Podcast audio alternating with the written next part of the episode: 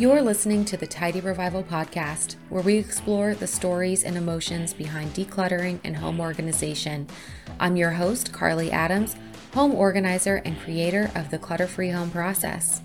Now, this is the time where I remind you that this is not a show for little ears. If your kids are in the room, please pause now. This show has an explicit rating. We're going deep. We're going through your shit while we're going through your shit. Now, let's get started. Have you taken our survey yet? We have a survey out now and would love to hear from you. All the information that we're getting is helping us better our offerings for later this year. Two lucky participants are going to win a $100 Target gift card each, and the survey is open through the 28th of March. We can't wait to hear your opinion. Check out the show notes for the link. Welcome, welcome. I am extra excited this week to bring you a conversation with all the organizers. So, something that you may not know about me is that I really love to network. I have loved networking since before I became an organizer. When I was an executive assistant and I worked in the Bay Area, I loved networking with other organizers. Oh, I'm sorry, with other executive assistants and folks who were in that, you know, office management, EA, PA realm so that we could make each other like we're better together, right? And we say in my industry a lot, in a lot of industries, I know people say this, but the community over competition is super important to me. And I know I don't mention it a lot here because it doesn't come up very much, but I'm a mentor in the Inspired Organizer program, which is the program that I use to help me build the business side foundation of my business my first year in business. I love it so much. I could talk about that a lot. I have talked about that a lot. And if you want to learn more about that, feel free to DM me. I can send you the link for a podcast that I was on on Inspired Organizer talking about how much I love it and how helpful it is to me. But IO aside, I love chatting with other organizers. I love that we can help each other grow and be better in our industry and we can help make our industry better along the way by staying in contact with each other and just not seeing each other as this, you know, like competitive threat situation because we are all truly better together. So, in the spirit of that, today I wanted to have an episode all about the things that we declutter all the time. The things that we declutter as organizers all the time. So, I'm going to bring you a bunch of tips from a bunch of different organizers. This is just advice from folks all across the country, people that I network with, local and around the country. We've just got a bunch of fun stuff in store. So, to kick it off, I am going to bring you one of my favorite people. She is the GM of Inspired Organizer, and her name is Melissa, and she's amazing. We're going to kick it off with her. And before I do that, I want to give you a disclaimer, as always, that Gim is snoring per usual. So if you hear him, don't worry about it. Don't worry. He's just chilling. He's chilling. All right, Melissa, take it away. Hey there, my name is Melissa Klug, and I am an organizer at Home by 11 in Minneapolis, Minnesota. And I want to talk to you today about what I call the four bad words of organizing, and they are might, could, maybe, and someday. And the reason I call them bad words is because a lot of times when I am working with someone, they really, really want to declutter, but sometimes it can get hard. And it's really hard to make a lot of decisions where you think, oh, I might use this. I could use this if I decide that I'm going to do XYZ. Someday I might need this item. And when we find ourselves using those words, might, could, maybe, and someday, it is a sign that I want you to think a little bit harder about do I actually need this or is my brain telling me an easy way out of making the decision? I sometimes will hear people use all four of those words in the same sentence. And so I always say, hey, let's take a step back and think about are we really going to ever start that hobby? that we have been keeping these things in our house for years for. When was the last time I used this? When might be a time that I would envision using this? And if you start to answer those questions, you realize might, could, maybe, and someday are never going to come. And you are going to feel so, so good if you get those items out of your house. So catch yourself the next time, anytime you say might, could, maybe, or someday when you're thinking about whether you need to keep something. And I bet you'll think harder about it. Tell me that is not so, so good. I am absolutely going to be borrowing those four bad words. Like, uh, the best. Now we're going to switch gears a little bit with some kitchen advice from Megan and Alaina, and I'm going to let them take it away. Hey, this is Megan Rogers with One Less Stress Organizing out of Oklahoma City, Oklahoma. So many things come to mind when thinking about what we are constantly decluttering in clients' homes. One thing that I even have to remind myself it's okay to toss is takeout items. Everything from menus to straws, napkins to sauces. I have a penchant as a mom to keep a stash of these things in my car and even in my kitchen flatware drawer for those just in case moments. This is 100% okay. The trick is to have a reminder in place to clear these spots out once a month or every other month so you don't wind up with petrified Arby's sauce in your glove compartment. Ask me how I know. Thanks so much. Carly here again. Wanted to chime in to give a little tip that I have for a couple of takeout item type things. Oh, again, always snoring. The first is to have a set size of a container that you can have be the limit for how many sauces you're willing to keep. So, whether you are loving that fire sauce from Taco Bell or the ranch from Jack in the Box or whatever it is, have a container where you realize that like enough is enough because it will keep coming in. And if you're not immediately tossing it, I have definitely cleared out so many drawers over time that are just absolutely overflowing with condiment containers. But if you have a smaller container, then when it's filled, you can realize, like, okay, this is the amount of sauce that I'm willing to have in my house.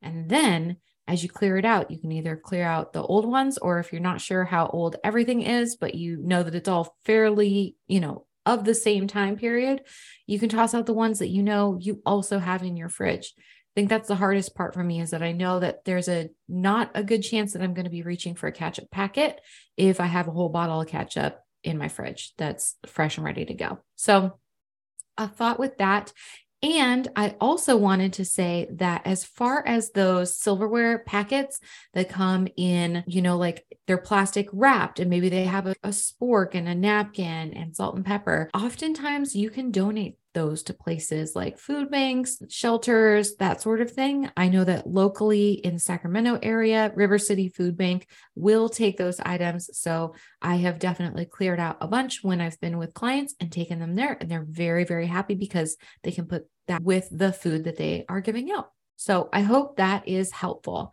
And now we are going to have Alaina take it away. My name is Alaina Yonkers, and I'm the founder of Dynamic Order in Central Massachusetts.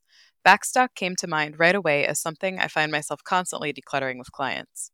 Backstock refers to extra items in your home that are not currently in use, and it tends to accumulate in pantries, hall and linen closets, bathroom cabinets, basements, and even in shopping bags on the floor when it has no designated home.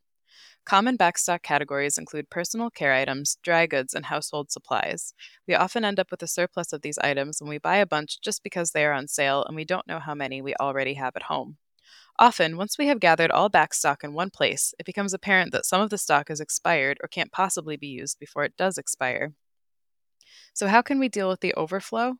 Department stores have systems in place to operate smoothly, and your home is really no different. Appointing a central zone for backstock items is key so everyone in the household knows what you have and where to find it. It can be helpful to work with your organizer to determine how much backstock is comfortable and practical for you to keep on hand. It may sound silly, but knowing that your comfort zone is 10 cans of beans and two extra bottles of shampoo will prevent both overbuying and the anxiety that accompanies feelings of scarcity. Finally, backstock you won't be able to use can be donated to friends and family, buy nothing groups, donation centers, or food banks in your community. I think that is so, so helpful.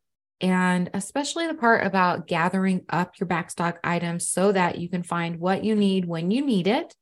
And something else to think about is that I know that the natural inclination is to always buy the biggest thing, but if the biggest thing, the biggest quantity of whatever item, I'm going to be talking about paper towels, if it doesn't fit in the space that you're hoping to store it, that might not be the best option.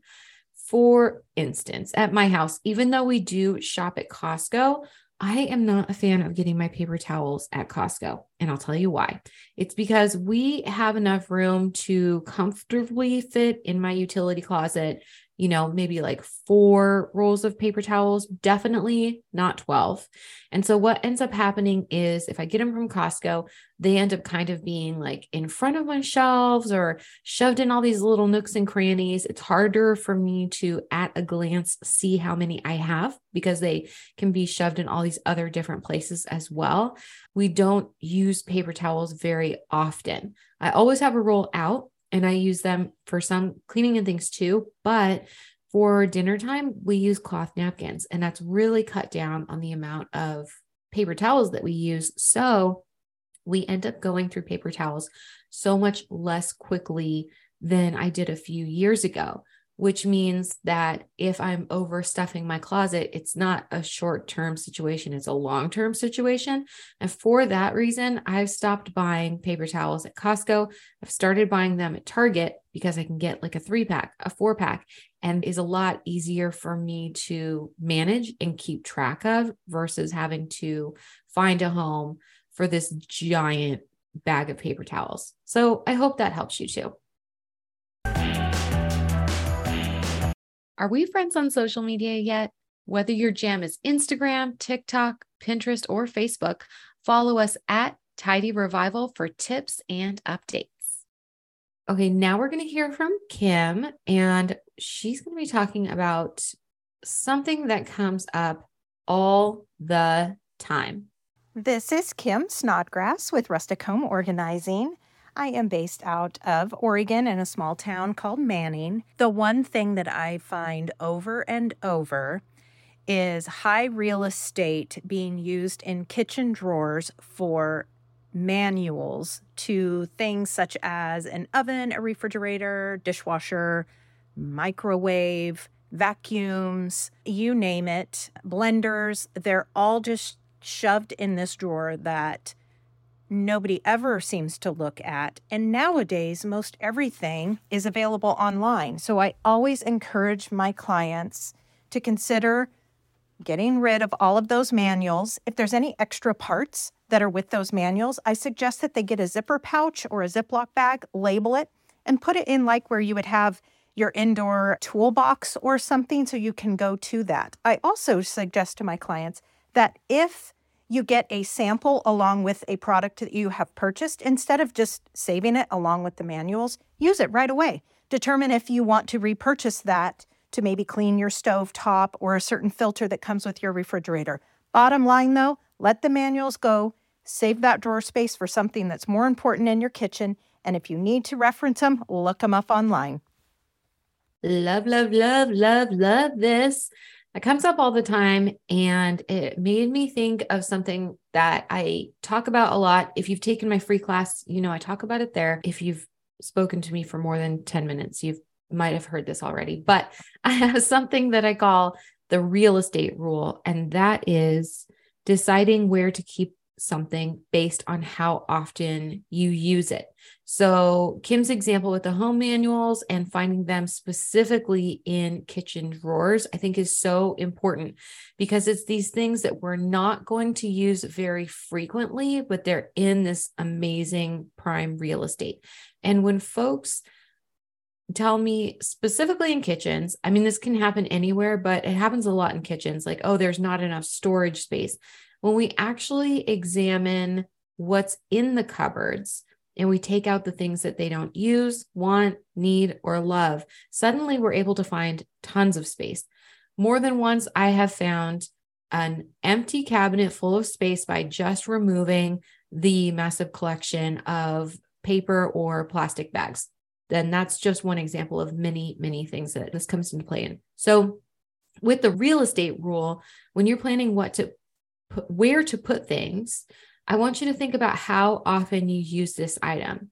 So, I see this a lot with appliances taking up really great real estate, but they're not things that people use very often. Or holiday items also having prime real estate that are used once a year.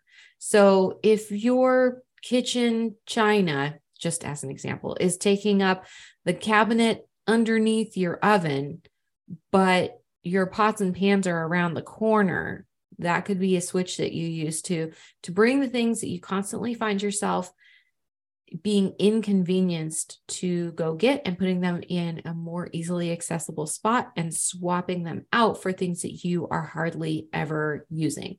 That's why my juicer is in the worst spot in my kitchen because I do not use it very often. But it's why the waffle iron is easier to access because I do use it more often. And I think that those examples can tell you a bit about my life priorities. But I digress. Let's check out another tip from Melissa. I saw a really funny tweet one day that says one thing no one ever talks about being an adult is how much time you debate yourself on keeping a cardboard box because it's like a really good box. And I loved that because it's absolutely true and it's something that I see clients struggle with. Whenever I work with clients, there are tons of boxes, and the question is always, uh, I don't know, should I keep this? And a lot of times they keep it just in case. And what ends up happening is there is a sea of cardboard that's really taking up a ton of space in your house. So essentially, you become a storage unit for empty boxes. I want to encourage you today is look at the cardboard that's in your house. Start with those Amazon boxes or anything that is delivered to you. Can you break those down and recycle them? If you're keeping it because you're like, well, I might need to mail something or I might need to ship something, I promise you're going to have another box that's going to show up at just the right time. Get it out of your house, recycle it. The next thing to look at is boxes you've kept because something came in them. A lot of times, this is kitchen boxes, they're blenders, they're big appliances, they are TV boxes, our computer boxes, Apple boxes is a big one. I want you to think about those. One of the things I hear a lot is, well, if we move someday, I'll need this box. So, unless you're moving in the next six months, I want you to really evaluate whether that box is important. If you move, I promise you there are going to be other ways to move something and there are going to be other boxes to put them in. You're storing those boxes and you really don't need them. Go through your house, pick out all the cardboard, get it recycled, and you are going to feel amazing. This truly goes back to the real estate rule. And that is because your home, inside your home, that is like every storage space in your home is the most expensive storage you'll ever have. And when it is filled with cardboard that you may or may not be using, you're just not using it as effectively as you could. The one instance in which case I'm like, okay, you know, hall pass, I am I totally understand these boxes are if you are the type of person who buys a new electronic product every year that it comes out and sells the old one immediately. So if you always have to have the new iPhone and then you immediately sell the last one and you have found that you get more money with the box, okay. But if that is not you, I want you to reconsider that. Like Melissa said, you are not going to regret it. This episode is brought to you by the Clutter Free Home Process, my online course community that teaches you the process I use with every client, including how to declutter and get things out of your home. Yes, including the tough stuff. We're also going to create simple systems and learn how to maintain it, all with personalized support and accountability along the way for six months. Learn more at tidyrevival.com forward slash course. Okay, so we're going to dip into some tips that are more about the office and paper and a lot of like these spaces. So, first, we're going to hear from Julie. Hey there, everyone. It's Julie Aderhold from Healthy Home Organizing. I'm based in the greater Green Bay, Wisconsin area. One of the items I find myself decluttering with many clients is pens. Pens are often found in numerous rooms throughout the house. They often are a big source of what makes up a junk drawer. It's definitely okay to have them in the places you use them, such as a home office, a command center as you come in the door, or a kitchen desk, or an area of the home where you would do your writing. However, we often find them everywhere, and when we collect them all, we find out we have hundreds. One tip I have for you is to only keep the pens you really like, and no more than 10 or so in a space where you actually use them. You will find the area to be much easier to work in. And as for all those extra pens, if they don't work, certainly throw them away. Otherwise, many nonprofit organizations would be happy to have them. Choose an organization that speaks to your heart or you personally volunteered for. I bet their office employees could use the pens, and it would save them a bit on office supply costs. I've even had some clients take them into their workplace. Happy organizing and happy writing. Let me tell you guys a story about pens from my own life. So, growing up, my dad was pharmaceutical rep. So, we always had a couple hundred pens ready at all times. When I moved out, I found I had so many pens that I was just swim, swimming in pens. And when I went through my decluttering journey, I did end up letting go of a lot of excess pens, but I still had enough to see me through for a very long time. So last year was actually the first time in my life that I bought pens. And I honestly thought that day would never come. I was shocked. And of course, as soon as I bought, you know, a couple of pens, then, you know, luck just sent some more free pens my way because that's how life works. So I'm once again have enough pens to last me likely the next 10 years. But the good thing is, if I ever find myself in need of a pen, then they are very easily attainable and I could get one in the next 10 minutes at any given time. So, yes, Totally agree about the excess pens. That is a sitch and a half. Now let's hear from Alli about mail. Hi, it's Alli from Alli B Organizing coming to you from Pittsburgh, PA. One of the categories that many of my clients want help decluttering is a dreadful but inevitable incoming mail. I am not here to say that I never get overwhelmed with mail, but if you keep it maintained from the start, it is much easier to manage. Now, don't get me wrong, I don't love decluttering mail for other people, but I do love helping with systems and strategies to eliminate that huge stack that often builds on the counter or in one or more drawers. Here are a few tips for managing that mail. I recommend having a specific drop zone for the mail. If it is an adult who brings in the mail, it's even better to declutter the mail before it even reaches the drop zone. Toss those ads, junk mail, and put magazines, etc., in a place where they will be quickly read. I recommend sorting based on two systems either by importance or by people. I'm also here to tell you two key things. Most mail does not need to be kept for long periods of time. Tax paperwork is important, but most other bills and statements can be found online if you need to refer back to them. Another thing I've learned is that many folks don't even look at statements, and if you are one of those people, there is often a paperless option that you can opt into and save you even more time dealing with mail. Ultimately, mail is a time consuming process to get caught up on, but if you chip away at the past mail and set up a system for all incoming mail in the future, we'll be able to focus on more fun spaces in your house, and your life will feel less stressful without this overwhelming but inevitably daily task. The struggle is real with mail, guys. This is something that lots and lots and lots of people deal with. So if you are struggling with mail, know that you are not alone. And if you need, you know, more guidance, you can always come back to this episode and listen to Alli's tips about mail solutions. If you are going through your mail and then you need to shred things, if you don't own a shredder, a tip that I give people a lot is you can always go to a lot of big box stores offer shredding solutions. So locally, I go to like Office Max Office Depot they will shred paper for 99 cents a pound and they do it in a very responsible way so you know that it's going to be you know handled effectively and that your private data will be secure but that can be a really great and inexpensive resource for you. Hey hun are you looking to jumpstart your organization Check out my free printable decluttering guide to give you inspiration on where to start. Just head to tidyrevival.com forward slash guide to get started.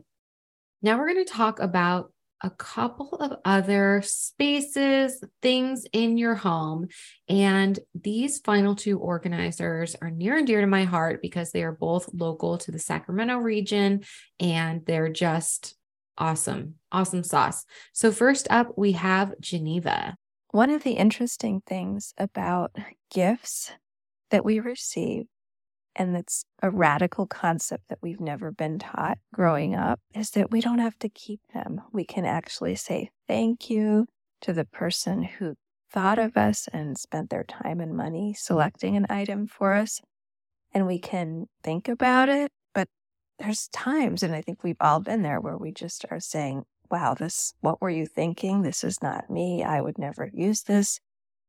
I hate this. And because yet somebody we care about has given it to us, or that somebody who we have a relationship with, or we have a sense of obligation, they gave it to us and we have to keep it. But you don't.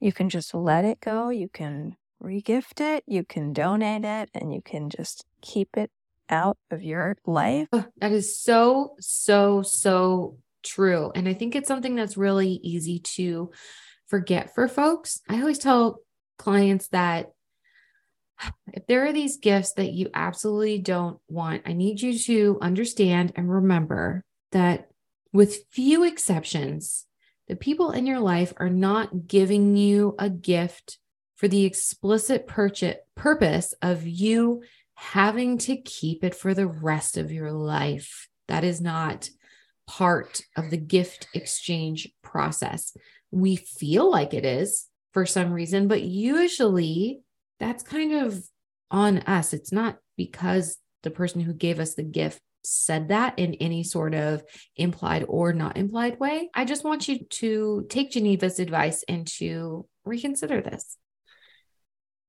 All right, last up, we have Katrina from Badass Home Life. Hi, my name is Katrina Green. I'm from Sacramento, California, and I am the owner of Badass Home Life.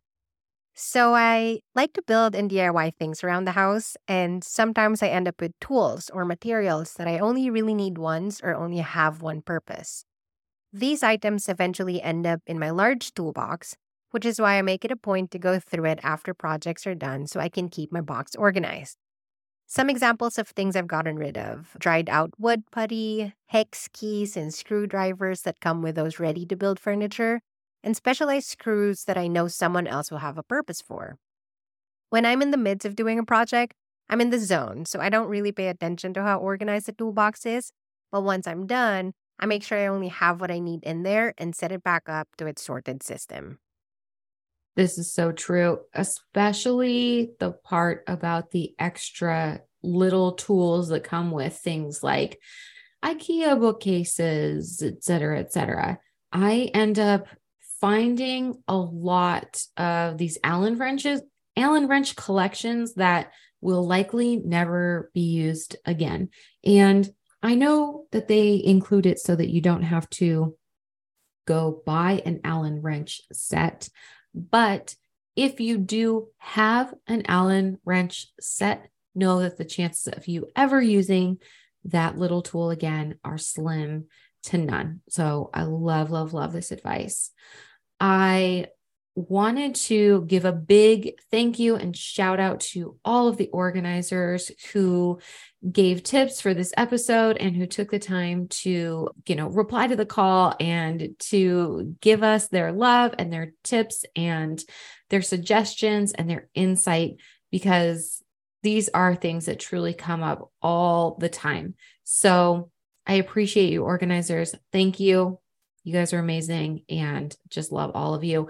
Um, I, again, will have the links to everybody's businesses in our show notes if you would like to follow them.